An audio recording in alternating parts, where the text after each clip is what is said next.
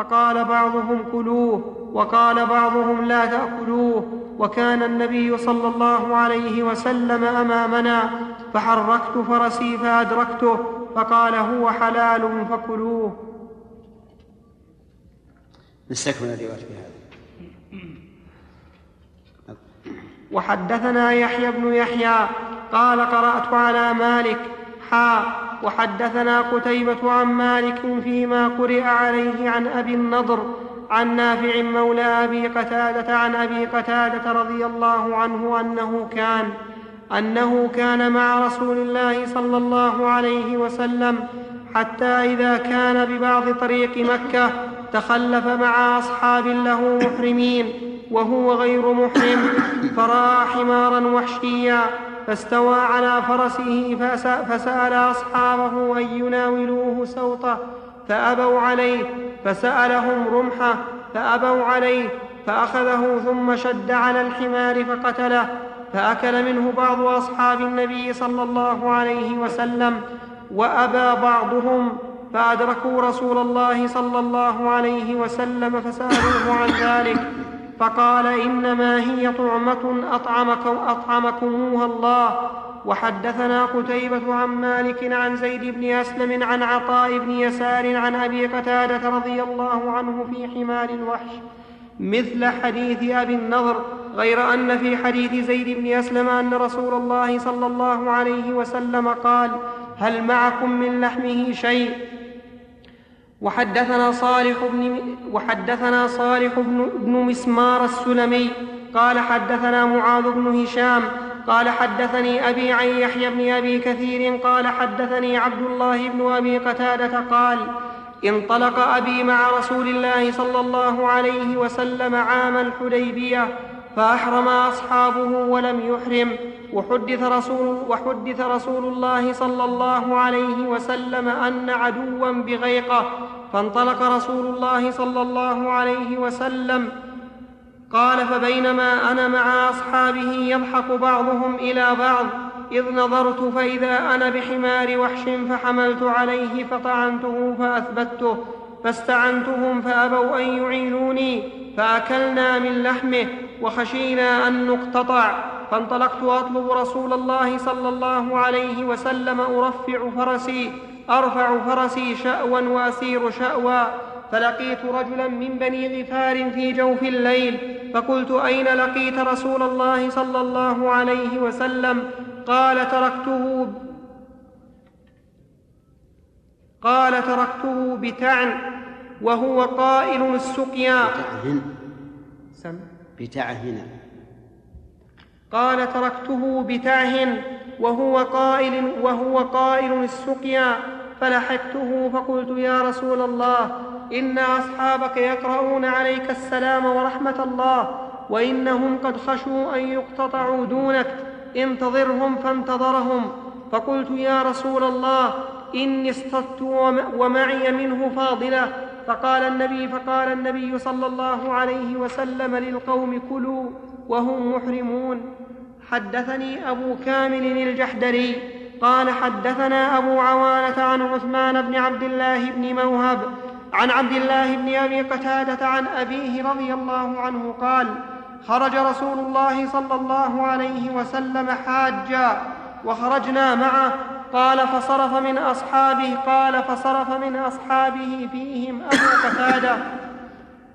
فقال خذوا ساحل البحر حتى تلقوني. قال فأخذوا ساحل البحر فلما انصرفوا قبل رسول فلما انصرفوا قبل رسول الله صلى الله عليه وسلم أحرموا كلهم إلا أبا قتادة فإنه لم يحرم. فبينما هم يسيرون إذ رأوا, إذ رأوا حمر وحش فحمل عليها أبو قتادة فعقر منها أتانا فنزلوا فأكلوا من لحمها قال فقلنا قال فقالوا أكلنا لحما ونحن محرمون قال فحملوا ما بقي من لحم الأتان فلما أتوا رسول الله صلى الله عليه وسلم قالوا يا رسول الله إنا كنا أحرمنا وكان أبو قتادة لم يحرم فرأينا حمر وحش فحمل عليها أبو قتادة فعقر منها أتانا فنزلنا فأكلنا من لحمها فقلنا نأكل لحم صيد ونحن محرمون فحملنا ما بقي من لحمها فقال هل منكم أحد أمره أو أشار إليه بشيء؟ قال قالوا لا قال فكلوا ما بقي من لحمها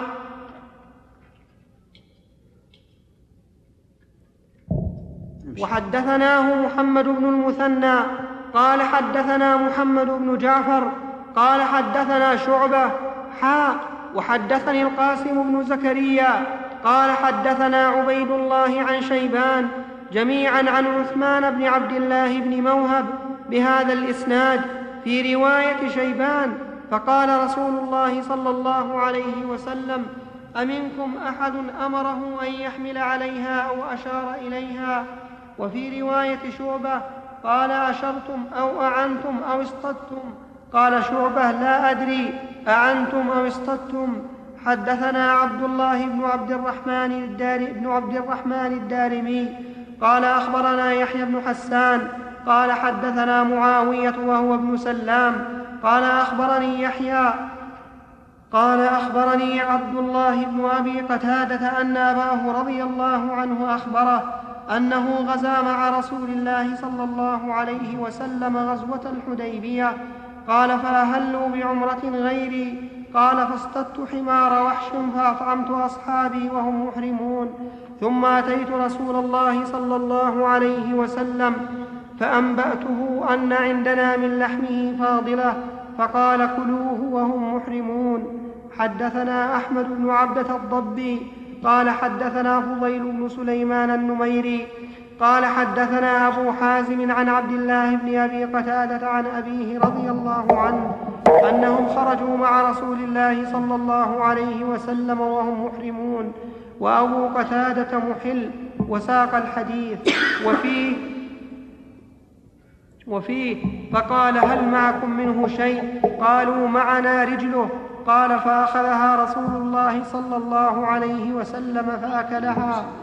وحدثناه أبو بكر بن أبي شيبة قال حدثنا أبو الأحوص حاء وحدثنا قتيبة وإسحاق عن جرير كلاهما عن عبد العزيز بن رفيع عن عبد الله بن أبي قتادة قال كان أبو قتادة أبو قتادة في نفر محرمين وأبو قتادة محل واقتص الحديث وفيه قال هل أشار إليه إنسان منكم أو أمره بشيء؟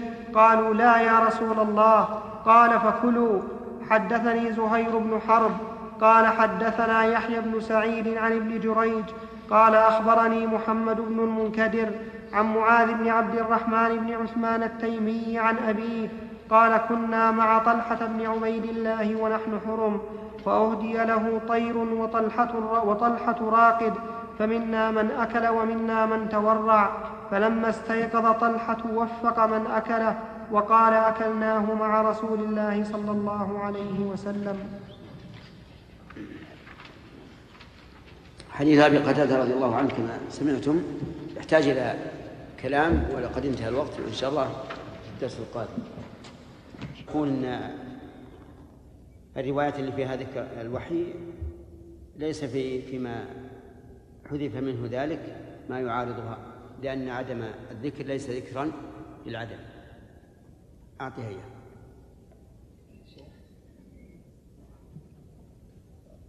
نعم. قرأنا يا شيخ. ها؟ قرأنا أمس.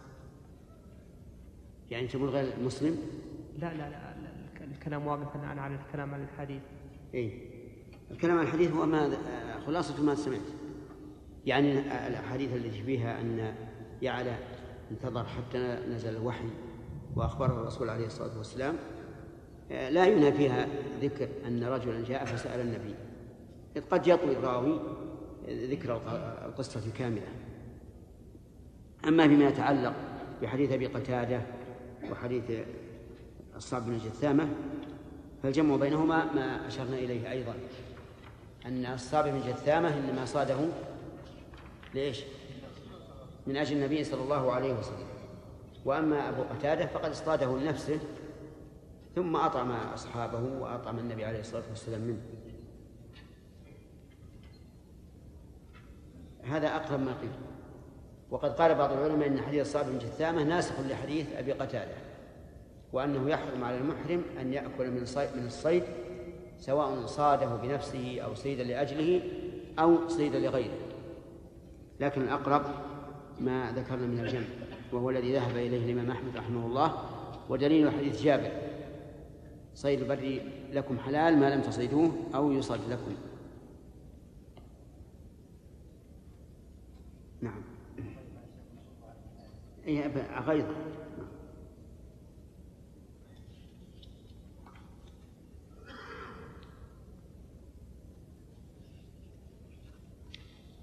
طيب بقي عندنا لو أن المحرم لأن الرسول سألهم هل منكم أحد أشار إليه أو أمره بشيء؟ قالوا لا.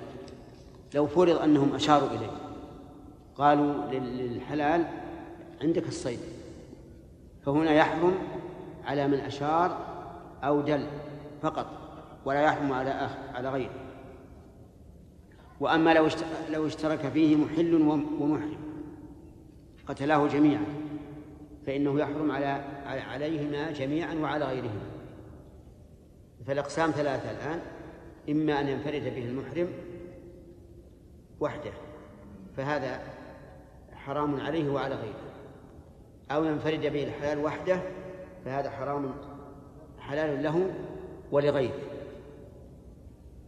و أو يدل عليه ويشار إليه فيكون حراما على المحرم الذي باشر القتل وعلى من دل.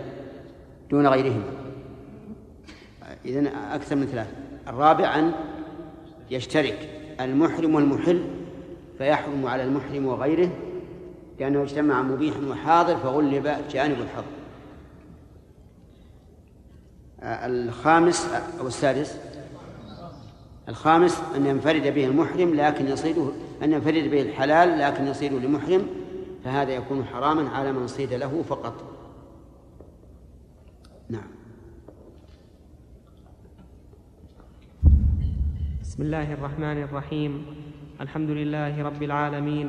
وصلى الله وسلم وبارك على عبده ورسوله نبينا محمد وعلى آله وأصحابه أجمعين. هذا سجارة نعم. آه قال الإمام مسلم رحمه الله تعالى في كتاب القال في, في كتاب الحج. حدثنا هارون بن سعيد الأيلي وأحمد بن عيسى قال أخبرنا ابن وهب قال أخبرني مخرمة بن بكير عن أبيه قال سمعت عبيد الله بن قال سمعت عبيد الله بن مقسم يقول سمعت القاسم بن محمد يقول سمعت عائشة زوج النبي صلى الله عليه وسلم تقول سمعت رسول الله صلى الله عليه وسلم يقول أربع كلهن فاسق يقتلن في الحل والحرم الحدأة والغراب والفأرة والكلب العقور. قال فقلت للقاسم أفرأيت الحية قال قال تقتل بصغر لها.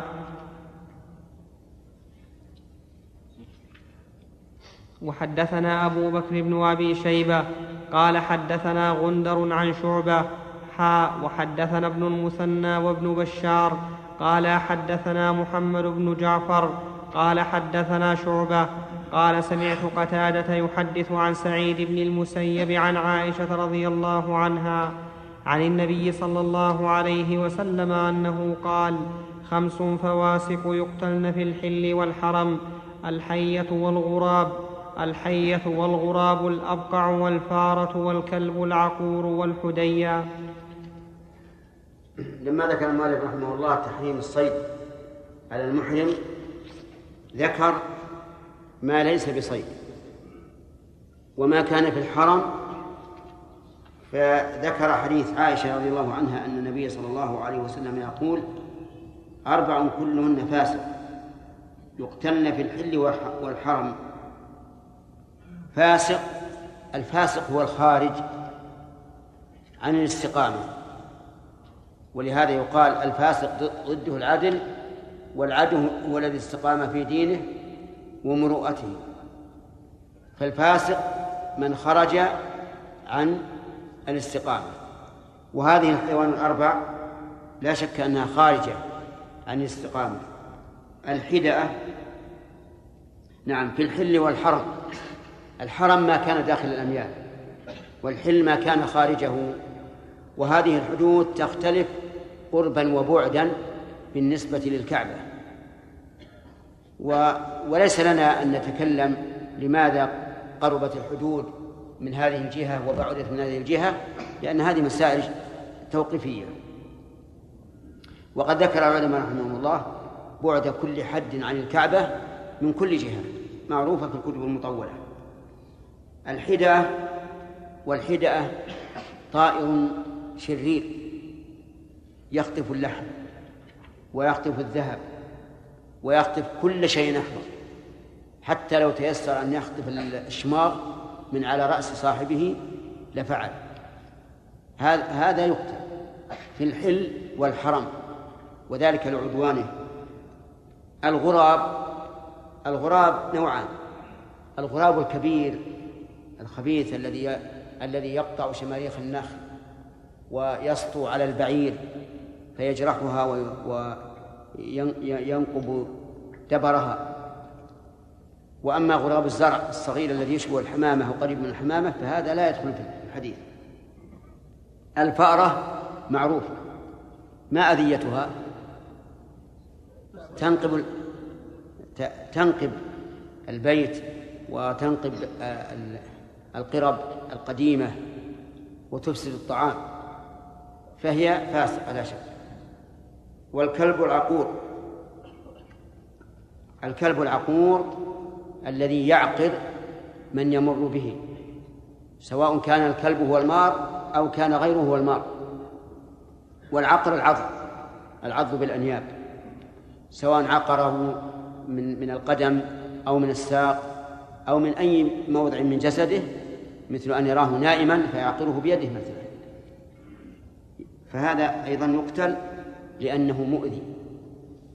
وأما إذا كان غير عقور فإنه لا يقتل لا في الحل ولا في الحرم إلا الأسود فإن الأسود يقتل لأنه شيطان. قال فقلت للقاسم أفرأيت من القائل؟ هو عبيد الله بن مقسم قال للقاسم بن محمد قلت أفرأيت الحية؟ قال تقتل بصغر لها يعني تقتل وهي ذليلة. كقوله تعالى حتى يعطوا الجزية عن يد وهم صاغرون. المعنى تقتل بذل وإهانة لأنها أخبث من هذه الحيوانات المذكورة وأشد ضررا. ولم يذكر في الحديث العقرب ولكنها ذكرت في سياق آخر. والعقرب أيضا تقتل لأنها تلسع. وتؤذي بسمها وهي أخبث من من الحية من وجه لأن الحية في الغالب لا تأتي لا تأتي إلا من يأتيها ويحركها. وأما العقرب فمن حين ما تحس بأنها أصابت حيوانا تلسع لكنها تقتل. وقوله عليه الصلاة والسلام كلهن فاسق يقتلن في الحل والحرام.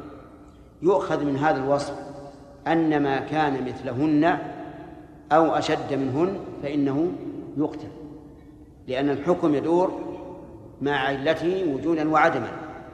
فالذئب مثلا يقتل من باب أولى والأسد يقتل من باب أولى وكذلك ما كان مثل العقرب أو مثل الحية الحية فإنه يقتل.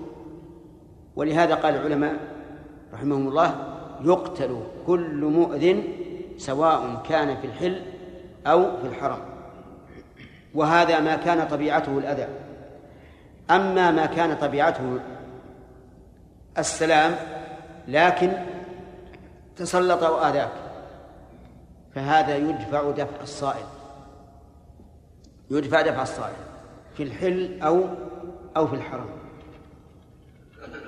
يعني لو فرض أن إنسانا صال عليه صيد كالغزال مثلا صارت عليه وهو محرم أو في الحرم ولم يندفع أذاها إلا بقتلها فإنه يقتلها ولا شيء عليه. نعم.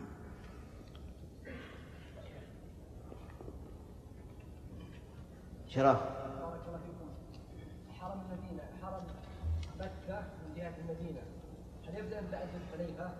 إي نعم. يبدأ من من الحديبية. الحديبية بعضها من الحلم وبعضها من الحرم الآن إذا أتيت من طريق جدة إلى مكة تجد فيه طريق ينعطف على اليمين مكتوب عليه طريق غير المسلمين. نعم يا سليم. جزاك الله من كلامك. على ان لو صاد المحرم صيد. ما يحل للحلال. إي نعم لو قتل صيدا لم يحل الحلال لأن التحريم يتعلق بالمحرم. بالمحرم نعم. شيخ هل ثبت في قتل الكلاب شيء؟ نعم. قتل الكلاب. نعم أمر النبي عليه الصلاة والسلام بقتلها اولا. حتى كانت المرأة تأتي من البادية معها كلبها فيقتله الصحابة ثم بعد ذلك نهى عن قتلها إلا الأسود. ها؟ يكون منسوخ إيش؟ يكون منسوخ إي نعم نعم. شيخ بارك الله فيكم ذكرنا إذا أعان الح- المحرم الحلال في الصيد حرم على الجميع. لا إذا شارك. إذا شارك في قتله. أما إذا أعان صار حراما على المؤمن فقط. إذا أع- إذا شارك في قتله. إذا؟ إذا شارك في قتله نعم. حرم على الجميع. نعم. وإن أعانه أو أشار إليه حرم عليه فقط. نعم. فقد يعني إن سأل سائل ما وجه التفريق بينهما؟ التفريق. أنه إذا شارك فقد باشر قتله. وإذا أعان فهو متسبب فقط. وإذا اجتمع متسبب ومباشر فالضمان على المباشر. نعم. أحرم شخص أحرم من دون الميقات ثم تعرض له صيد اصطاد وعقد النية من دون الميقات إي نعم. يحرم عليه. الإنسان إذا عقد النية سواء من الميقات أو قبل الميقات أو بعد الميقات فقد تلبس بالإحرام وحرم عليه الصيد. نعم؟ معلوم نعم. وحدثنا أبو الربيع الزهراني قال حدثنا حماد وهو ابن زيد قال حدثنا هشام بن عروة عن أبيه عن عائشة رضي الله عنها قالت قال رسول الله صلى الله عليه وسلم خمس فواسق يقتلن في الحل والح في الحرم يقتلن في الحرم العقرب والف والفارة والحديا والغراب والكلب العقور. وحدثنا وحدثناه أبو بكر بن أبي شيبة وأبو كريب. قال حدثنا ابن نمير قال حدثنا هشام بهذا الإسناد. وحدث وحدثنا عبيد الله بن عمر القواريري قال حدثنا يزيد بن زريع قال حدثنا معمر عن الزهري عن عروة عن عائشة رضي الله عنها قالت قال رسول الله صلى الله عليه وسلم خمس خمس فواسق يقتلن في الحرم الفارة والعقرب والغراب والحديا والكلب العقور.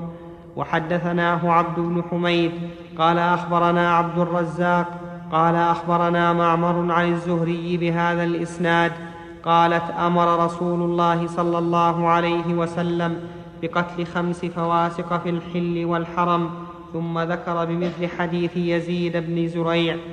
وحدثني هذا السياق فيه الأمر بقتل هذه الفواسق وهو ك... وهو زائد على الإباحة. الألفاظ السابقة فيها الإباحة وهذا فيه الأمر وهو كذلك. يؤمر الإنسان أن يقتل من الحيوان كل مؤذي كما يؤمر بإزالة الأذى عن الطريق. وإذا كانت إزالة وإذا كانت إزالة الأذى عن الطريق من الصدقات المندوب إليها فقتل ما. ما يتعدى بنفسه من باب من باب أولى لا شك. وعلى هذا فنحن مأمورون بقتل هذه المؤذيات سواء في الحل أو في الحرم. لكن يستثنى من ذلك الدواب التي في البيوت. فإن الدواب التي في البيوت في المساكن لا تقتل إلا الأبتر وذا الطفيتين فإنه يقتل ولو في البيوت. والأبتر قال العلماء هو داب قصيرة الذنب حتى يكاد من يراها يظن أنه ليس لها ذنب. فهذه تقتل. وذو الطفيتين هي داب طويلة على ظهرها خطان أسودان. وأخبر النبي عليه الصلاة والسلام أن أن هاتين أنها أن هذين الثعلبين يخطفان البصر ويتبعان ما في بطون النساء. يعني أن فيهما قوة إذا نظر إليهما الإنسان ربما يعمى ويخطف البصر. والحامل إذا رأتهما ربما تضع.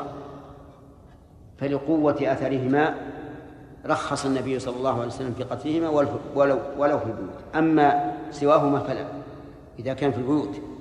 لكن ماذا يصنع الإنسان وهو يشاهد في بيته؟ هذه الحية. سوف يلحقه الوحشة. والقلق هو وأهله. نقول لكل داء دواء حرج عليها ثلاث مرات. قل أنت مني في حرج. أو أحرج عليك ألا تخرجي في البيت. أو ما أشبه ذلك. ثلاث مرات. فإن عادت فله قتلها. لأنها إن عادت دل هذا على أنها ليست بجن. فتقتل. وإن لم تعد فقد انتهت. وإن عادت وهي جن فقد أهدرت دم نفسها حيث إنها آه، بقيت في البيت أو دخلت البيت وهي وقد حرج عليها. وسبب ذلك أن النبي صلى الله عليه وسلم قدم المدينة ذات يوم وكان شاب أظنه من الأنصار حديث عهد بعرس فذهب إلى أهله فوجد الزوجة على الباب. فقال لها ما شأنك؟ فأشارت إلى الفراش وإذا به حية منطوية فأخذ الرمح فوخزها حتى ماتت. قالت فما ندري أمات قبلها أم ماتت قبله. يعني أنه قتل في الحال. فأخبر النبي عليه الصلاة والسلام أن للبيوت عمارا من الجن وأن الجن قد يتلبس بصورة حية. فنهى بعد ذلك عن قتل الحيات التي تكون في البيوت إلا الأبتر ولا الطفيتين فإن قال قائل هل من المؤذيات البعوض؟ بعوض؟ يقتل ولو كان الإنسان محرما؟ يريق دما وهو محرم؟ أو البعوض ليس دم طيب. لها دم لكنه لا يراق قليل. على كل حال هذه قاعدة عامة. كل مؤذن فإنه يقتل. بأي حال من الأحوال. طيب فإذا قال الإنسان لو فرضنا أننا لا نستطيع قتل هذا البعوض إلا بما يعلق في من لمبات الكهرباء فهل تقتل بذلك؟ نعم. الجواب نعم تقتل بذلك. لسببين. السبب الأول أنها تقتل البعوض صعقا. لا إحراقا بدليل أنك لو وضعت فيها قرطاسة أو أو ثوبا لم يحترق. الثاني أنه لا سبيل إلى إلى قتلها إلا بهذا. وإذا كان لا سبيل لقتلها إلا بهذا فلا بأس. بدليل أن الرسول عليه الصلاة والسلام حرق نخل بني النضير مع أنها سوف يكون فيها حشرات وطيور وغير ذلك فتموت بهذا الإحراق. نعم.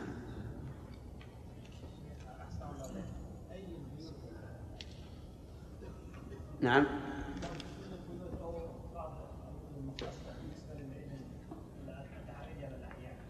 كل البيوت. البيوت العامرة. إي نعم. إي نعم. ولو كان قرية صغيرة. هذا جملة معترضة. السيارة الإنسان ما يطمئن الحية في بيته لا سيما إذا كان له أطفال وامرأة حتى هم يأبون أن يجلسوا فماذا يفعل؟ ماذا قلنا؟ قلنا لكل داء دواء؟ أين أنت؟ ثلاث مرات مو لازم ثلاثة أيام. لو حرج الصباح وبعد الظهر وبعد العصر. والله عاد الناس ما هم كلهم جبناء نعم. ما نستقبل شيخ ما نستقبل هكذا أمر الرسول عليه الصلاة والسلام. أمر بأن نحرج عليه ثلاث مرات. افعل ما يأمرك به الرسول ولا عليك الخير إن شاء الله طيب يا شيخ الحشرات المستقبلة نرجع إلى نعم نعم. غفر الله لك يا شيخ. بالنسبة للبعرس يا شيخ. إيش؟ البعرس إذا كان يؤذي الانسان الوزغ إي نعم. فكان يؤذي الانسان بالصوت وحتى يعني ممكن لا يلحس العشاء أو كذا. هو مأمور بقتله. أمر النبي صلى الله عليه وسلم بقتل الأوزاغ مأمور بقتله بالنص. وأخبر أنه كان ينفخ النار على إبراهيم. فهو خبيث لا يحب الحنفاء ولا أهل التوحيد. لهذا كان من عدوانه أنه ينفخ النار على إبراهيم. ولهذا أمر الرسول عليه الصلاة والسلام بقتله وأخبر أن من قتله بأول مرة فله كذا وكذا من الحسنات أظنها مئة والثانية سبعين والثالثة خمسين. نعم. إذا شئتم أن أن نكمل ال- الكلام على الحشرات. أولا الحيوان المأكول واضح أنه يذبح يقتل. الحيوان المأكول. إلا ما كان من الصيد في حال الحرم والإحرام. أما غير المأكول فينقسم إلى ثلاثة أقسام. قسم فيه أذية فهذا يقتل. قسم نهى عن قتله النبي صلى الله عليه وسلم فهذا لا يقتل. مثل النملة والنحلة والهدهد والصورة. والقسم الثالث ما لم ما لم يرد فيه أمر ولا نهي. فهذا إن حصل منه أذية ولو بتقزز النفس منه فلا بأس بقتله. وإن لم يحصل منه أذية فقال بعض العلماء إنه يكره قتله لأنه ما من شيء إلا يسبح الله بحمده فلا ينبغي أن تقتل ما يسبح الله بحمده بدون سبب. وقال بعضهم إنه لا يكره لأنه لا حرمة له والاحتياط أن لا تقتله. ما لم يكن منه أذية سواء أذية بالغة تؤدي إلى الضرر أو أذية بالتقزز والتكره أي نعم. وأما ما نهي عن قتله إذا آذى كالنمل فإنه يقتل ولا حرج مثل أن يكون عند الإنسان نمل يحفر البيت والأساس ويخرب البناء فهذا يقتل لأنه لا حرمة له حيث كان معتديا. وإذا كان المسلم إذا اعتدى ولم يندفع إلا بالقتل قتل فما بالك بما دونه؟ نعم. لكن أحسن الله إليكم في مسألة ال- الصراصير والخنفساء والجعل. هل هذه مما يسبح الله سبحانه وتعالى لا سيما أنها دائما في الأماكن القذرة؟ أكرمكم الله. لكنها تسبح الله. تسبح له السماوات السبع والأرض ومن فيهن وإن من شيء إلا يسبح بحمده. لكن إن من شيء والجعل شوهد يدعو الله؟ الجعل شوهد يدعو الله. إذا أذيته وقف ورفع يديه. هنا. لكن إن من شيء يا شيخ ألا يستثنى منه الوزغ؟ لا لا ما سهل كل شيء. لكن هذا يسبح بلسان الحال. إذا إذا كان كافرا. أما هذه ما يقال أنها كافرة ولا مسلمة. نعم. وحدثني أبو الطاهر وحرملة قال أخبرنا ابن وهب قال أخبرني يونس عن ابن شهاب عن عروة بن الزبير عن عائشة رضي الله عنها قالت قال رسول الله صلى الله عليه وسلم خمس من الدواب كلها فواسق تقتل في الحرم الغراب والحدأة والكلب العقور نعم. الغراب والحداءة والكلب العقور والعقرب والفارة. وحدثني زهير بن حرب وابن أبي عمر جميعا عن ابن عيينة قال زهير حدثنا سفيان بن عيينة عن الزهري عن سالم عن أبيه رضي الله عنه عن النبي صلى الله عليه وسلم قال خمس لا جناح على من قتلهن في الحرم والإحرام الفارة والعقرب والغراب والحدأة والكلب العقور. وقال ابن أبي عمر في روايته في الحرم والإحرام. حدثني حرملة بن يحيى قال أخبرنا ابن وهب قال أخبرني يونس عن ابن شهاب قال أخبرني سالم بن عبد الله أن عبد الله بن عمر رضي الله عنهما قال قالت حفصة زوج النبي صلى الله عليه وسلم قال رسول الله صلى الله عليه وسلم خمس من الدواب كلها فاسق لا حرج على من قتلهن العقرب والغراب. والحداة والفارة والكلب العقور. حدثنا أحمد بن يونس قال حدثنا زهير قال حدثنا زيد بن جبير أن رجلا سأل ابن عمر ما, ما يقتل المحرم من الدواب فقال أخبرتني إحدى نسوة رسول الله صلى الله عليه وسلم أنه أمر أو أمر أن تقتل أو يقتل الفارة والعقرب والحدأة والكلب العقور والغراب. حدثنا شيبان بن فروخ قال حدثنا أبو عوانة عن زيد بن جبير قال سأل رجل, سأل رجل ابن عمر ما يقتل الرجل من الدواب وهو محرم؟ قال حدثتني إحدى نسوة النبي صلى الله عليه وسلم أنه كان يأمر بقتل الكلب العقور والفارة والفارة والعقرب والحديا والغراب والحية. قال وفي الصلاة أيضا.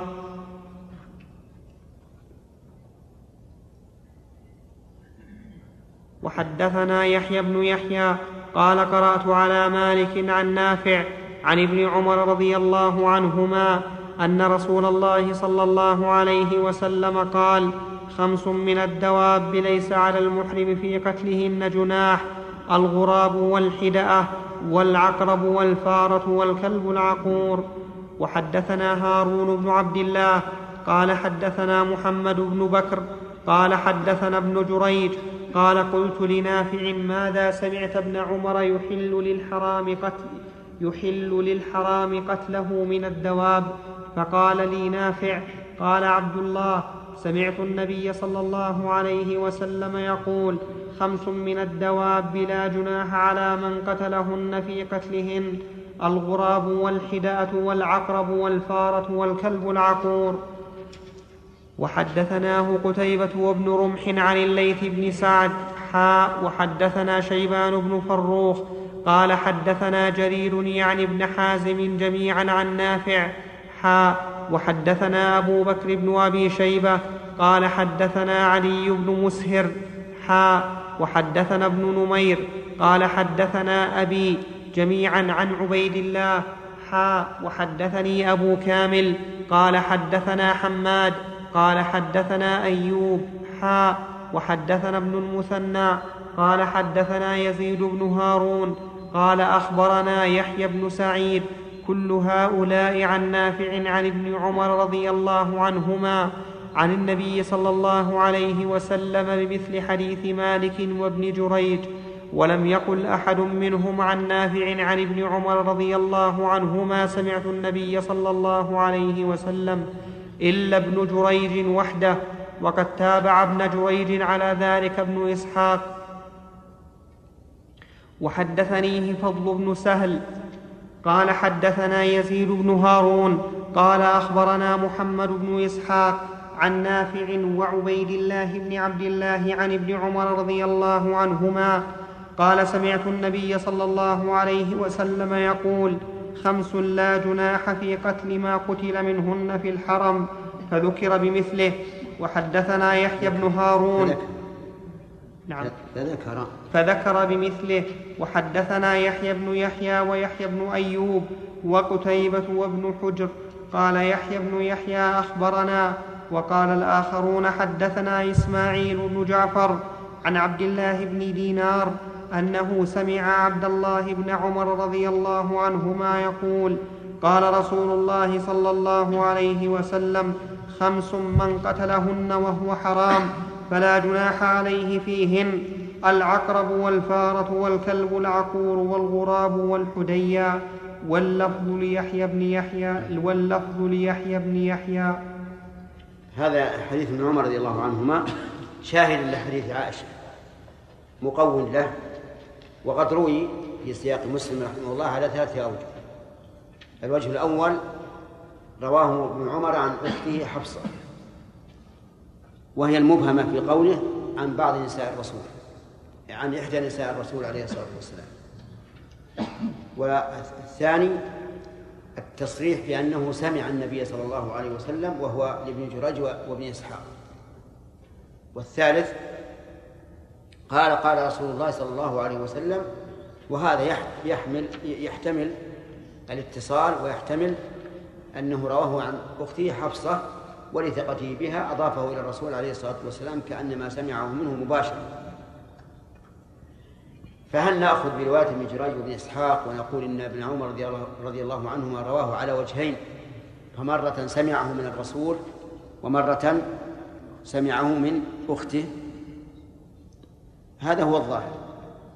ولا يضر أن يتفرد ابن جريج وابن إسحاق بذلك لأن الإنسان قد يضيف الشيء إلى سماعه من الرسول عليه الصلاة والسلام ثم يضيفه إلى رجل آخر ليتقوى بذلك.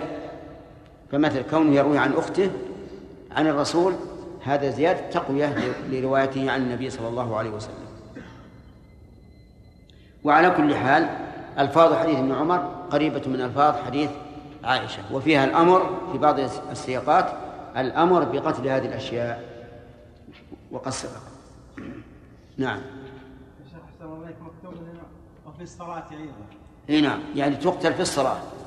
يعني هذه الأشياء تقتلها وأنت تصلي. يتطلب منا الحركة يا شيخ خاصة إذا كان الحركة إذا خفت أن تبطل صلاتك لا تفعل. أما الحركة اليسيرة فلا بأس. نعم. نعم يا سليم. قرات معناها إيه. إن قرأت على مالك إن إنه كتاب كتاب مع يحيى بن يحيى معه كتاب يقرأه على مالك. وكان السلف أحيانا يرون الحديث عن الشيخ مباشرة. يعني يتكلم وهم يكتبون أو يستمعون. وأحيانا يكون الكتاب قد كتب ثم يقرؤون على الشيخ. نعم شيخ بارك الله فيك بالنسبة فيما سبق استثنينا الحيوان الذي يستوحش على المحرم كيف؟ إيه؟ لماذا استثنينا أعد أعد أعد السؤال. لماذا استثنينا؟ أعد السؤال أولا تقول أمس أول أعده من الأول. فيما سبق استثنينا على المحرم آه، الصيد الذي استوحش. مع أن العله موجوده يعني الصيد الذي استوحش؟ أو الحيوان الذي استوحش. إحنا قلنا إن الصيد هو المتوحش. أما المتأهل فليس فليس كذلك إلا أن يكون أصله متوحشا لكن يا شيخ العلة نفسها موجودة فيها اشغال للمحرم لا لا ما هي موجودة. أرأيت لو هربت منك الشاة؟ شاتك هربت وصارت تفر من الرجال كما يفر الغزال. أتكون صيدا؟ أسألك. طيب هذه. يعني ما هي شاة- شاة أي واحد قصد الصائل قصده إذا ما نعرف عن قصده نحن نجيبه على حسب الأطفال وإلا فليفسر ما أراد. الحيوان يكون مستوحشا وليس بملك للشخص هذا كيف؟ كان في الطريق إيش الحيوان هذا؟ ما هو؟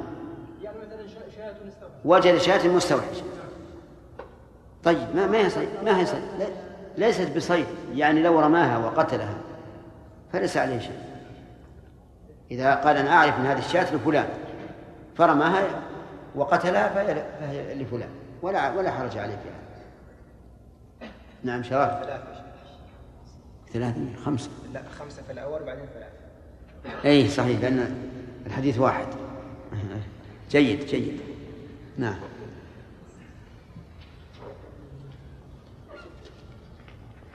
باب جواز. باب جواز حلق الرأس للمحرم إذا كان به أذى. ووجوب الفدية لحلقه وبيان قدرها. وحدثني عبيد الله وحدثني عبيد الله بن عمر القواريري. قال حدثنا حماد يعني ابن زيد عن أيوب حاء وحدثني أبو الربيع.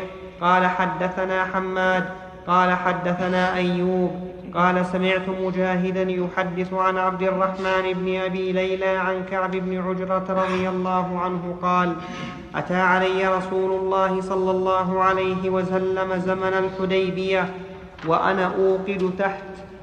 قال القواريري قدر لي. وقال أبو الربيع برمة لي. والقمل يتناثر على وجهي. فقال أو فقال أيؤذيك هوام رأسك؟ هوى قال فقال أيؤذيك هوام رأسك؟ قال قلت نعم.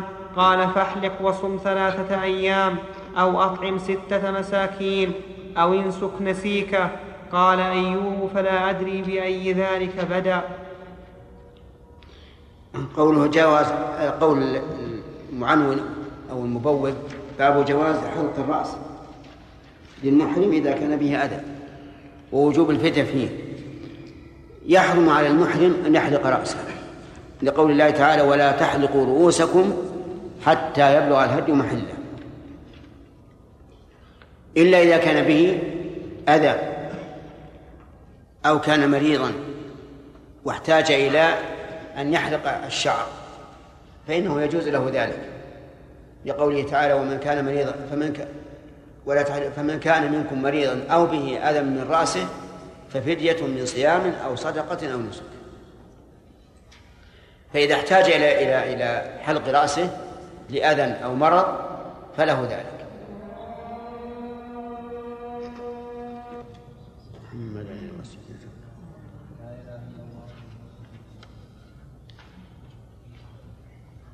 هذا فهد الرباعي نسينا سؤال فهد الرباعي الرفاعي يقول ما حكم أكل بعض المأكولات التي انتهى تاريخها أي تاريخ صلاحية أكلها علما بأن طعمها ولونها وريحها لم يتغير هل فيها ضرر يا أخ رشاد؟ ربما يكون فيها ضرر إيه. يختلف لو لحمة وكذا يمكن إيه. وعلى كل حال اللي, اللي إحنا عرفنا أن الذي يأكلها بعد أن ينتهي وقتها يتأثر. وعلى هذا فيحرم أكلها تختلف يا شيخ. نعم. تختلف. إيه اللي تؤثر عندك تفصيل؟ إيه، هو حتى في بعض الألبان يا شيخ. نعم. بعض الألبان ومشتقات الألبان كالأجبان ونحوها أحيانا تبقى صالحة حتى بعد يعني انتهاء الوقت. انتهاء الوقت بيومين وثلاثة. إيه. يقدمونها شهر يا شيخ. نعم. يقدمون الانتهاء شهر على انتهائها الحقيقي. إيه نعم.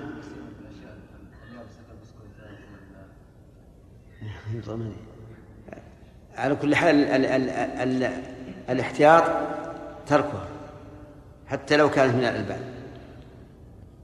لكن مثل الظهر الكيك والخبز وما أشبه ذلك ما يصلح. يا شيخ على حسب المدة إذا كانت مدة صلاحيات سنتين أو ثلاثة امتد وقت عدم يعني لا في أشياء مثلا الآن نحن الليلة 25 يقول لك إلى إلى إلى 28 هذا تفصيل مباشر لأن وقت يعني لبن لبن إلى 28 يعني يوم 29 ما ما يشرب.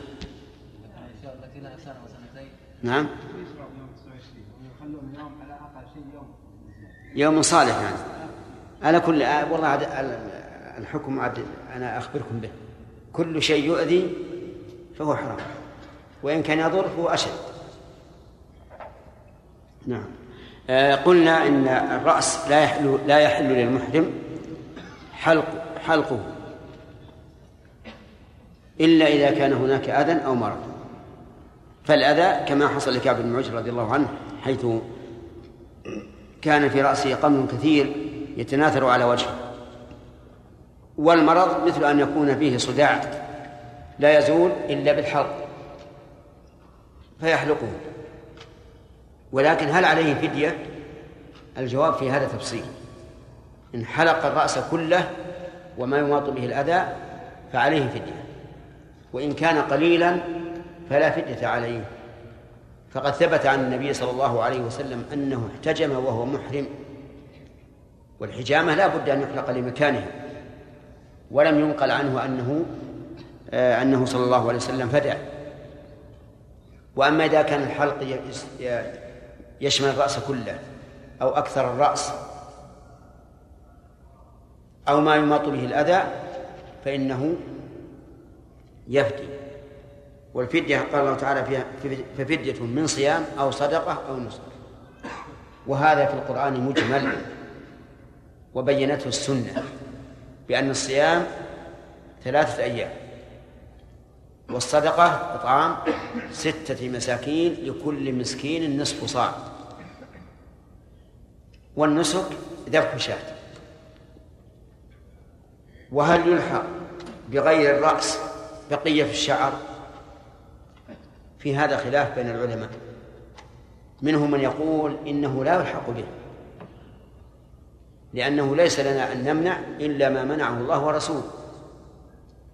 وما كان ربك نسيا.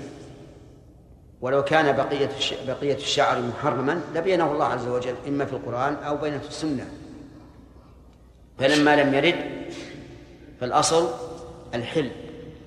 وعلى هذا فلو حف الإنسان شاربه وهو محرم على هذا القول فلا شيء عليه. لا إثم ولا كفارة لأن الأصل الحل ولم يرد ذلك إلا في الرأس. ولا يصح القياس. ووجه أن القياس لا يصح هو أن شعر الرأس يتعلق به نسك بخلاف بقية الشعور. فنهي عن حلق شعر الرأس لأنه سوف يؤمر الإنسان إذا انتهى نسكه أن يحلقه أو يقصره. أما بقية الشعور فلا علاقة لها في ذلك. ومن باب أبعد وأولى في الحكم الأظافر. هل يحرم قص الأظافر في الإحرام أو لا؟ من العلماء من قال إنه يحرم وهذا هو المشهور عند الفقهاء ومنهم من قال إنه لا يحرم ولا يصح إلحاقه بالرأس لأنه لا يتعلق به النسك ولا يسمى شعرا فلا يلحق به. والذين قالوا بالإلحاق جعلوا العلة الترفه. جعلوا العلة الترفه وقالوا إنه يترفه بحلق آه، يترفه بحف الشارب وتقليم الأظفار وحلق العانة ونتف الإبط وما أشبه ذلك. فالعلة الجامعة هي الترفه ولكن قد يعارض في هذا ويقال من قال إن العلة الترفه؟ فهذه العلة لا تصح طردا ولا عكسا. ولذلك لو أراد الإنسان أن يترفه وهو محرم بالمأكولات والمركوبات والمخيم والفراش ويغتسل صباحا ومساء فهل يمنع من ذلك؟ لا يمنع مع أنه ترفه من أعظم الترفه فكوننا نلتمس علة لم ترد في القرآن ولا في السنة ونراها منتقضة لا ليست طريقة فقهية لكن على كل حال الاحتياط ما دام هو ما دام أن المنع من ذلك أي من أخذ الشعر من جميع البدن وأخذ الظفر هو رأي جمهور العلماء فالأولى ان نحتفظ بذلك. لكن عندما يحصحص الحق فلا بد أن نقول ما الدليل؟ ولماذا نمنع عباد الله من شيء لم يمنعهم الله منه؟ طيب فإن قال قائل لو انكسر الظفر وآذاه فهل يكون كالشعر إذا؟ نعم الجواب نعم. له أن يقصه لكن يقص المنكسر الذي يؤذيه فقط دون ما زاد. بقي عندنا الفدية. ذكرنا أنه إذا حلق رأسه كله أو ما يحصل به إماطة الأذى وإزالة الأذى فإنه إيش؟ يفدي بما ذكر الله في القرآن وبينته السنة.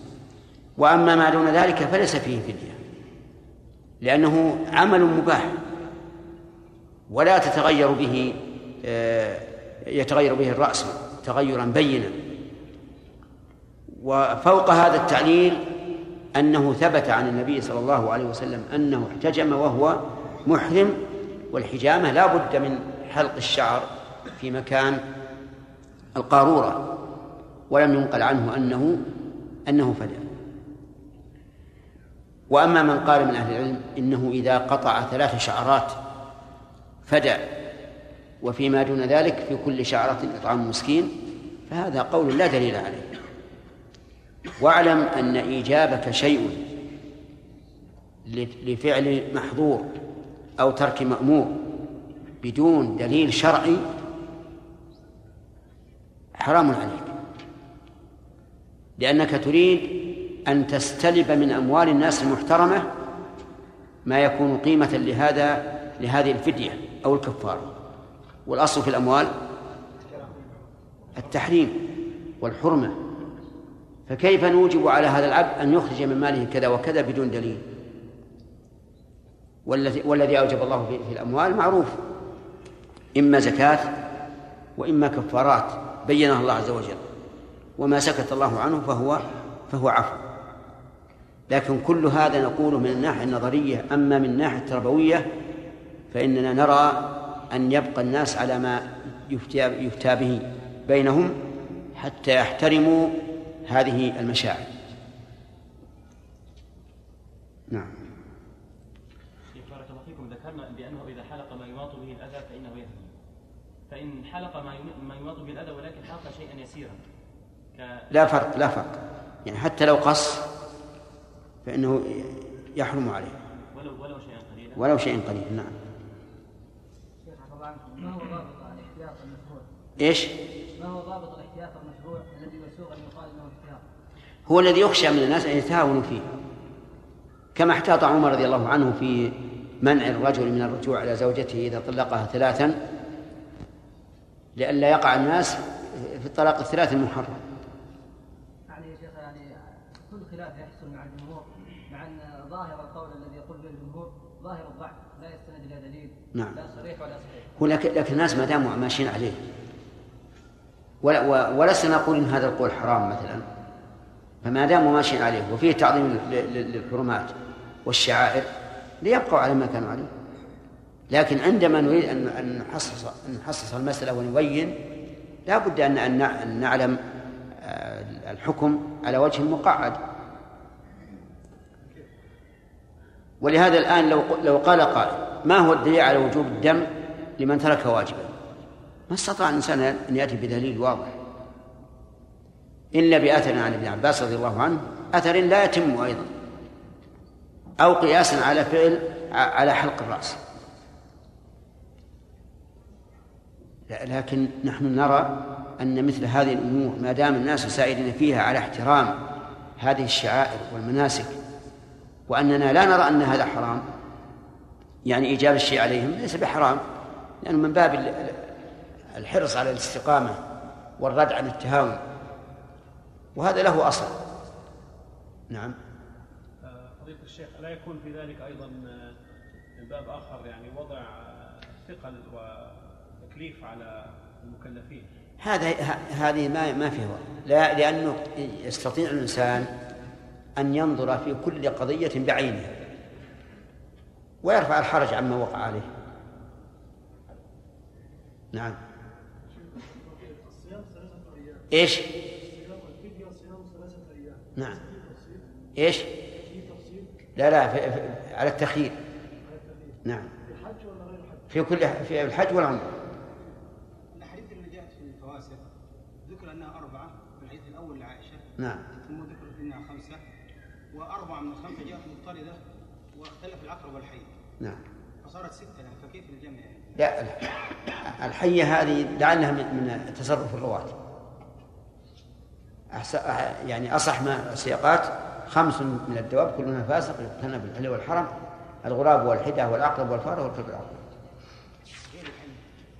غير الحية. لكن حية بالقياس. بل ثبت أن الصحابة رأوا حية وهم في منى فلحقوها ولكنها آه، دخلت في جحرها وعجزوا عنها. نعم. ها؟ خمسة يا سليم أنت على على, على الخامس. سلم على الأولين.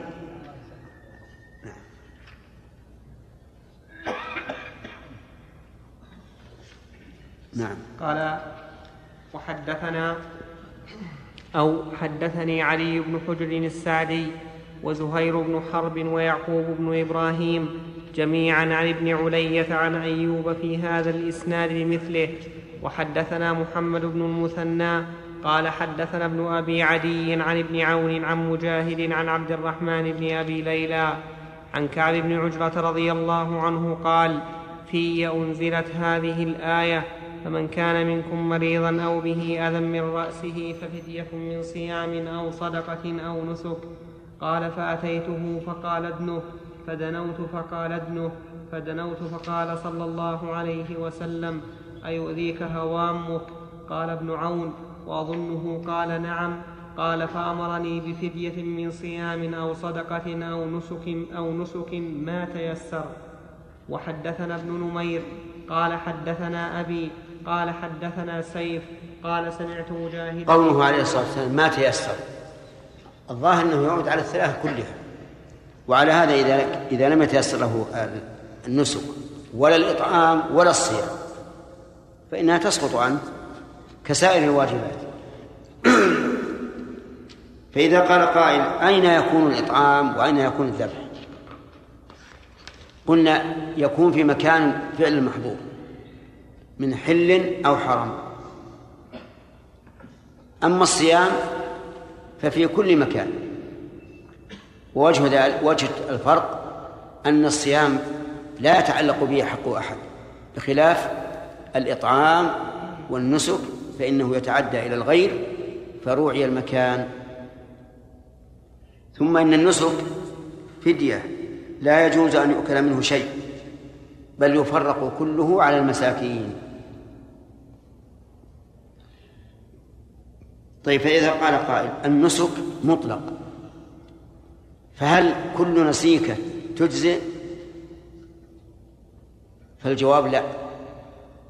لأن النبي صلى الله عليه وسلم قال لا تذبحوا إلا مسنة إلا أن تعسر عليكم فتذبحوا جدعة من الظأن وعلى هذا فلا بد أن تكون ثنية من المعز أو جدعة من من الظأن والثنية من الظأن تجزي أو لا؟ تجزي؟ ثنية. تجزي إلا عند الظاهرية. الظاهرية يقول الثنية من الظأن لا تجزي. لأن الرسول قال فتذبحوا جدعة من الظأن لكن هذا هو اللائق بظاهريته. ولا من المعلوم ان ان إن الثنية إذا ازلت الجدعه فإجزاء الثنية من باب أولى. نعم. نعم. وحدثنا نعم. وحدثنا ابن نمير قال حدثنا أبي قال حدثنا سيف قال سمعت مجاهدا يقول حدثني عبد الرحمن بن أبي ليلى قال حدثني كعب بن عجرة رضي الله عنه أن رسول الله صلى الله عليه وسلم وقف عليه ورأسه يتهافت قملا فقال أيؤذيك هوامك؟ قلت نعم. قال فاحلق رأسك. قال ففي نزلت هذه الآية فمن كان منكم مريضا أو به أذى من رأسه ففدية من صيام أو صدقة أو نسك. فقال لي رسول الله صلى الله عليه وسلم صم ثلاثة أيام أو تصدق بفرق بين ستة مساكين أو انسك ما تيسر. هذا مما يؤيد أن قوله فيما سبق أو نسك ما تيسر يعود على النسك. ونحن قلنا يحتمل أنه يعود على الثلاثة ولكن ما قلناه إذا لم يستقم اللفظ لذلك فالمعنى يستقيم وهو أن من عجز عن شيء من الواجبات سقط عنه. نعم. وحدثنا محمد بن أبي عمر قال حدثنا سفيان عن ابن أبي نجيح وأيوب وحميد وعبد الكريم وعبد الكريم عن مجاهد عن ابن أبي ليلى عن كعب بن عجرة رضي الله عنه أن النبي صلى الله عليه وسلم أن النبي صلى الله عليه وسلم مر به وهو بالحديبية قبل, بالحديبية قبل أن يدخل مكة وهو محرم وهو يوقد تحت قدر والقمل يتهافت على وجهه. فقال أيؤذيك هوامك هذه؟ قال نعم. قال فاحلق رأسك وأطعم فرقا بين ستة مساكين. والفرق ثلاثة آصع أو صم ثلاثة أيام أو انسك نسيك قال ابن أبي نجيح أو اذبح شاه. وحدثنا يحيى بن يحيى قال أخبرنا خالد بن عبد الله عن خالد عن أبي قلابة عن عبد الرحمن بن أبي ليلى عن كعب بن عشرة رضي الله عنه أن رسول الله صلى الله عليه وسلم مر به زمن الحديبية. فقال له آذاك هوام رأسك؟ قال نعم. فقال له النبي صلى الله عليه وسلم احلق رأسك ثم اذبح شاة نسكا أو صم ثلاثة أيام أو أطعم ثلاثة آصع من تمر على ستة مساكين. وحدثنا محمد بن المثنى وابن بشار قال ابن المثنى حدثنا محمد بن جعفر قال حدثنا شعبة عن عبد الرحمن بن, الأصب... بن الأصبهاني عن عبد الله بن معقل قال قعدت إلى كعب رضي الله عنه وهو في المسجد فسألته عن هذه الآية ففدية من صيام أو صدقة أو نسك فقال كعب فقال كعب رضي الله عنه نزلت في كان بي أذى من رأسي وحملت إلى رسول الله صلى الله عليه وسلم والقمل يتناثر على وجهي فقال ما كنت أرى أن الجهد بلغ, بلغ منك ما أرى أتجد شاه؟ فقلت لا. فنزلت هذه الآية ففدية من صيام أو صدقة أو نسك قال صوم ثلاثة أيام أو إطعام ستة مساكين نصف صاع. أو, أو إطعام ستة مساكين نصف صاع طعاما لكل مسكين. قال فنزلت في خاصة وهي لكم عامة. وحدثنا أبو بكر بن أبي شيبة قال حدثنا عبد الله بن نمير عن زكريا عن زكريا عن زكريا بن أبي زائدة. قال حدثنا عبد الرحمن عبد الرحمن بن الأصبهاني ابن الأصبهاني قال حدثني عبد الله بن معقل قال حدثني كعب بن عجرة رضي الله عنه أنه خرج مع النبي صلى الله عليه وسلم محرما فقمل رأسه ولحيته فبلغ ذلك النبي صلى الله عليه وسلم فأرسل إليه فدعا الحلاق فحلق رأسه ثم قال له هل عندك نسك؟ قال ما أقدر عليه فأمره أن يصوم ثلاثة أيام أو يطعم ستة مساكين لكل مسكينين صاع فأنزل الله عز وجل فيه خاصة فمن كان منكم مريضا أو به أذى من رأسه ثم كانت للمسلمين عامة. اللي بعده. باب جديد. إيه, إيه بس حديث واحد. باب جواز الحجامة للمحرم. حدثنا أبو بكر بن أبي شيبة وزهير بن حرب وإسحاق بن إبراهيم. قال إسحاق أخبرنا وقال الآخران حدثنا سفيان بن عيينة عن عمرو عن طاووس وعطاء عن ابن عباس رضي الله عنهما أن النبي صلى الله عليه وسلم احتجم وهو محرم. وحدثنا أبو بكر بن أبي شيبة قال حدثنا المعلى بن منصور قال حدثنا سليمان بن بلال عن علقمة بن أبي علقمة عن عبد الرحمن الأعرج عن ابن بحينة أن النبي صلى الله عليه وسلم احتجم بطريق مكة وهو محرم وسط رأسه. هذا الحديث أو هذا الباب له علاقة بما قبله لأن ما قبله فيه النهي عن حلق الرأس وهذا فيه جواز الحجامة ويلزم من جوازها حلق بعضه. فدل ذلك على أن الإنسان إذا احتاج وهو محرم إلى أن يحتجم فلا بأس.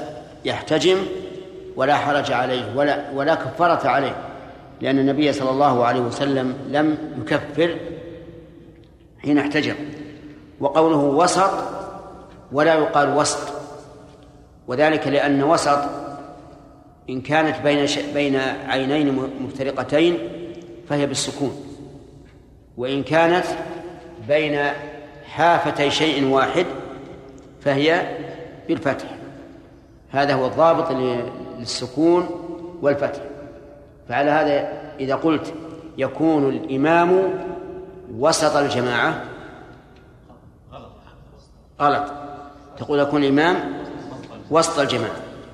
وأما إذا قلت وسط الرأس أو وسط الذراع أو وسط البدن فهو بالفتح. هذه إذا كانت بمعنى الفصل بين الشيئين أما إذا كانت بمعنى الخيار والعدل وما أشبه ذلك فهي معروفة أنها بالفتح كقوله تعالى وكذلك جعلناكم أمة وسطا. وحديث عكاب بن عجرة تبين فيه أن العبرة بعموم اللفظ لا بخصوص السبب لأنها نزلت فيه خاصة لكنها للمسلمين عامة. ثم فيه أيضا أن الإطعام يكون لكل مسكين نصف صاع. وظاهر الحديث أنه لا فرق بين أن يكون الإطعام بالتمر أو بالبر أو بغيرهما. ولكن الفقهاء رحمهم الله فرقوا في في الإطعام المقدر بين أن يكون من بر أو غيره. فقالوا من البر مد أي ربع صاع ومن الشعير ونحوه نصف صاع. وبعضهم قال بعض العلماء قال بقية الإطعامات غير الإطعام لفتنة الأذى ليس فيه مقدر ليس فيه مقدر بل ما ما يكفي المسكين فهو الواجب وإن شاء طبخه ودعا إليه المساكين. لكن من احتاط وقال أجعل هذا الحكم في جميع في جميع ما يطعم؟ وأن كل طعام فلا بد فيه من نصف ساعة حتى إطعام العشرة المساكين في في اليمين يكون خمسة آصع خمسة آصع بصاع النبي صلى الله عليه وسلم بناء على قوله لكل مسكين نصف صاع. من فعل ذلك فلا حرج عليه. ومن أخذ بالإطلاق فيما لم يقيد وقال المقصود إطعام مسكين ولم يقيده الشرع فيحمل على ما يحصل به الإطعام فقد أصاب. نعم. انتهى يقول رجل من أهل جدة نوى العمرة من القصيم ولما تذكر أنه يلزم الإحرام من الطائرة قال سأذهب إلى أهلي في جدة وإن تمكنت من العمرة أحرمت من جدة وإلا لم أعتمر. صح. ما في شيء.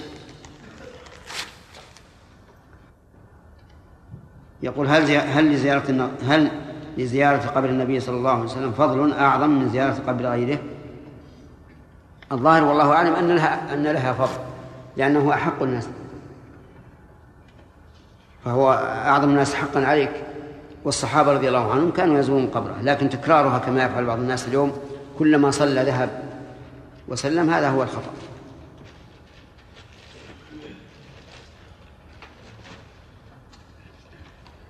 وهذا بسم الله الرحمن الرحيم.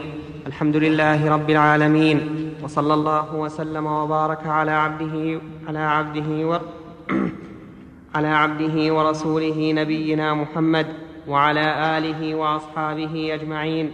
أما بعد فقد قال الإمام مسلم رحمه الله تعالى في صحيحه في كتاب الحج حدثنا أبو بكر بن أبي شيبة وعمر الناقد وزهير بن حرب جميعا عن ابن عيينة.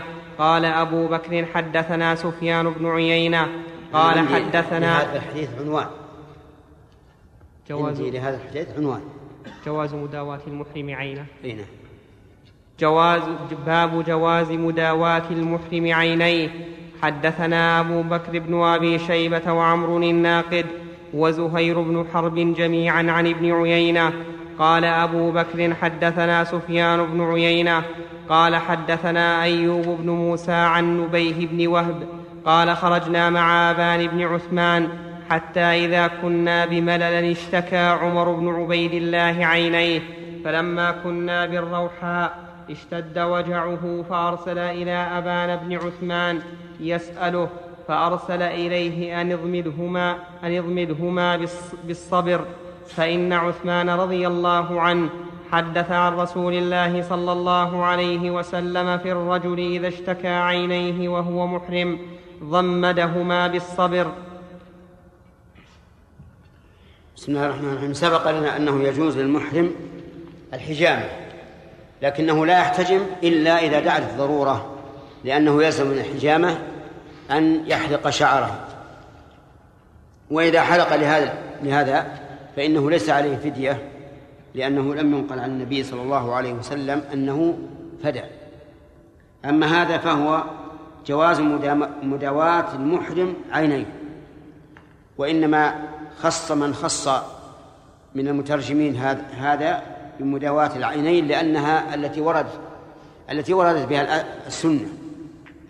ولكن يجوز أن يتداوى بعينيه وأذنيه وبقية جسده لأنه لا مانع من الدواء إلا أنه لا يتداوى بما فيه الطيب لأن الطيب محرم على المحرم. ثم ذكر أنه يجوز أن أن يضمدهما أي العينين بالصبر. والصبر معروف. وكذلك أيضا اللفظ اللي بعده. وحدثناه إسحاق بن إبراهيم الحنظلي قال حدثنا عبد الصمد بن عبد الوارث قال حدثني أبي قال حدثنا أيوب بن موسى قال حدثني نبيه بن وهب أن عمر بن عبيد الله بن معمر رمدت عينه فأراد أن يكحلها أن يكحل أن يكحلها فنهاه أبان بن عثمان وأمره أن يضمدهما بالصبر. وحدث عن عثمان عن عثمان بن عفان عن النبي صلى الله عليه وسلم أنه فعل ذلك. وحدثناه أبو بكر بن أبي شيبة وعمر الناقد وزهير بن حرب وقتيبة بن سعيد قالوا حدثنا سفيان بن عيينة عن زيد بن هذا باب جديد. في في, السياق الثاني الذي ساقه مسلم رحمه الله أنه نهاه أن يكتحل وهذا إما أن يحمل على الأولى لئلا يكون هم المحرم أن يتجمل وإما أن يحمل على أنه كحل فيه طيب وأما الكحل المجرد فلا بأس به. لأن النبي صلى الله عليه وسلم بين المحرمات في الإحرام. فما عدا ذلك فهو جائز. نعم. نعم. زكي. اي نعم. إيش السؤال؟ الصبر نوع من من الأدوية يتداوى به. وقد قيل الصبر مثل اسمه مر مذاقته لكن عواقبه أحلى من العسل. نعم. هناك من يستخدم آه، مبرد لل- للأظافر يا شيخ ما مدى؟ لا بد منه. المبرد للأظافر طيب. يعني لا يعدلها لأجل أن لا يكون فيها شيء مشذرم فيتأثر به.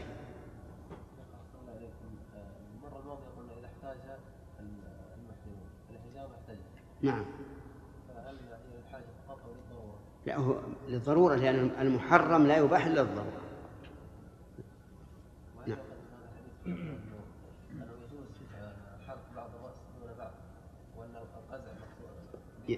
يجوز للحاجة. كما قلنا. لأن أقول أقول هذا حاجة. نعم. باب جواز غسل المحرم بدنه ورأسه.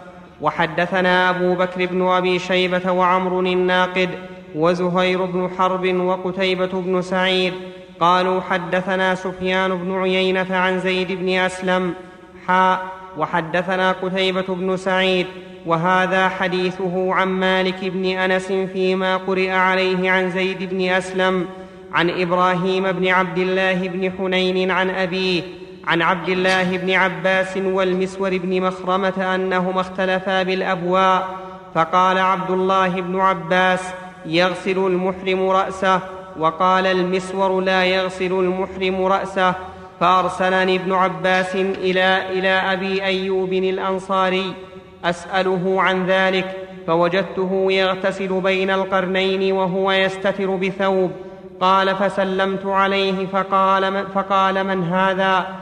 فقلت أنا عبد الله بن حنين أرسلني إليك عبد الله بن عباس أسألك كيف كان رسول الله صلى الله عليه وسلم يغسل رأسه وهو محرم؟ فوضع أبو أيوب رضي الله عنه فوضع أبو أيوب رضي الله عنه يده على الثوب فطأطأه حتى بدا لي رأسه ثم قال لإنسان يصب اصبب. فصب على رأسه ثم حرك رأسه بيديه فأقبل بهما وأدبر ثم قال هكذا رأيته صلى الله عليه وسلم يفعل. وحدثناه إسحاق بن إبراهيم وعلي بن خشرم قال أخبرنا عيسى بن يونس قال حدثنا خشم وحدثناه إسحاق بن إبراهيم وعلي بن خشرم قال أخبرنا عيسى بن يونس قال حدثنا ابن جريج قال أخبرني زيد بن أسلم بهذا الإسناد. زيد بن وح... قال أخبرني زيد بن أسلم بهذا ال... زيد بن أسلم بهذا الإسناد. وقال فأمر أبو أيوب بيديه على رأسه جميعا على جميع رأسه فأقبل بهما وأدبر فقال المسور لابن عباس لا أماريك أبدا. في هذا الحديث دليل على ما ترجم له وهو جواز غسل المحرم رأسه. ومعلوم أنه إذا كان ذلك لجنابة فهو واجب وإذا كان لغيرها فليس بواجب. ولكنه إن كان لمستحب فليفعل كما لو اغتسل لدخول مكة. فإن النبي صلى الله عليه وسلم اغتسل لدخول مكة. وكما لو اغتسل للوقوف بعرفة فإن هذا مستحب. وإذا كان لمباح أيضا فهو جائز. كما لو اغتسل للتبرد فإنه يجوز أن يغسل رأسه وأن يدخل الماء يوصل الماء إلى أصل الشعر.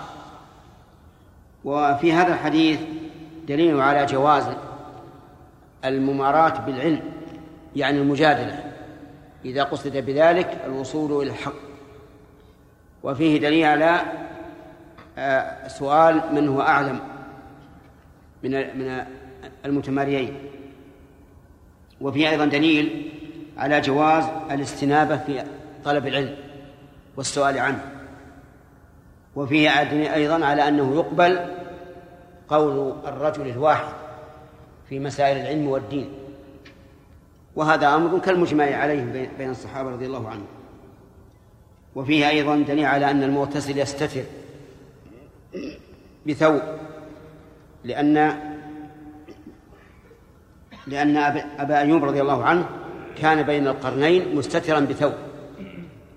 والقرنان هما العمودان اللذان يجعلان على البئر. وتوضع عليهما خشبة معروضة تكون فيها البكرة. وفي أيضا دليل على جواز مخاطبة الذي يغتسل. لأنهم لأن لأن المندوب لما رأى أبا أيوب يغتسل سأله فطأطأ له الثوب يعني نزله من أجل أن يتبين رأسه. وفي أيضا من فوائد هذا الحديث أن الإنسان لا حرج عليه إذا غسل رأسه ومسه بيده وهو محرم وفيه طيب. لأن هذا لم يقصد الطيب وإنما قصد الغسل وفيه دليل على اعتبار القصد في الأمور وأن له أثرا. فإن الرجل لو أنه وضع يده على رأسه من أجل أن يعلق بها الطيب وهو محرم لقلنا هذا محرم. لكن لو أنه غسل رأسه بها وتعلق شيء من الطيب باليد فلا بأس بذلك. وفيه دليل على فقه ابن عباس رضي الله عنهما وقول لقول المسور بن مخرمة لا أماريك بعدها أبدا وهذا إذعان منه لفقه ابن عباس رضي الله عنه. نعم. نعم. بارك الله فيكم الآن المسافة بين مكة والسيل كبير. ساعة بالسيارة أو أقل بقليل. نعم. لأنه بحس الإنسان بالطاقة ونوى بذلك غسل دخول مكة. نعم. يعني نوى بذلك غسل دخول مكة والإحرام الظاهر أنه لا بأس به إن شاء الله. لأن أولا أولا أن الغبار في الوقت الحاضر قليل جدا. ما هو ليس كما كان على عهد النبي صلى الله عليه وسلم. والثاني أن الزمن قليل. قريب. فلو اغتسل الإنسان في السير كفاه عن عن الاغتسال لدخول مكة.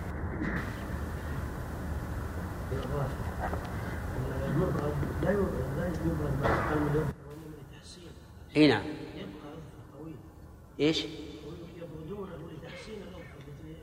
لا لا يبرد بارك الله فيك بعد قص بعد أن يقص بالمقص أو بالقلم يبرد.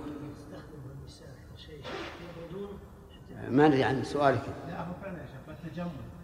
إيه لكن هل تريد أنه بعد أن يقصها يبردها؟ طيب. انه المهم أنه بهذا البرد يعني يقضي يقضي على الزائد. لا قبل القص من دون قص من دون اي شيء. على ما هي ما فيها شيء.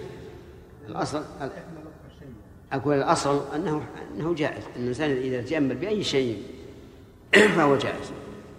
نعم الله عليكم ما المراد في استثار الثوب اذا اغتسل هل يعني ان يعرضه يعرضه حتى لا حتى لا يراه المار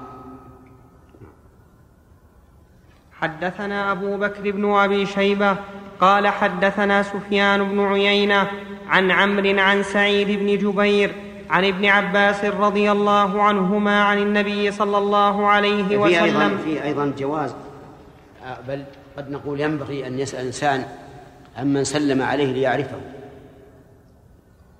لما في ذلك من من إعطائه حقه إن كان ذا حق أو التحرز عنه إن كان عدوا. وفيه أيضا أن الإنسان إذا أراد أن يعرف بنفسه فلا يقتصر على على- قوله أنا أو على قوله سائل بل يصرح باسمه.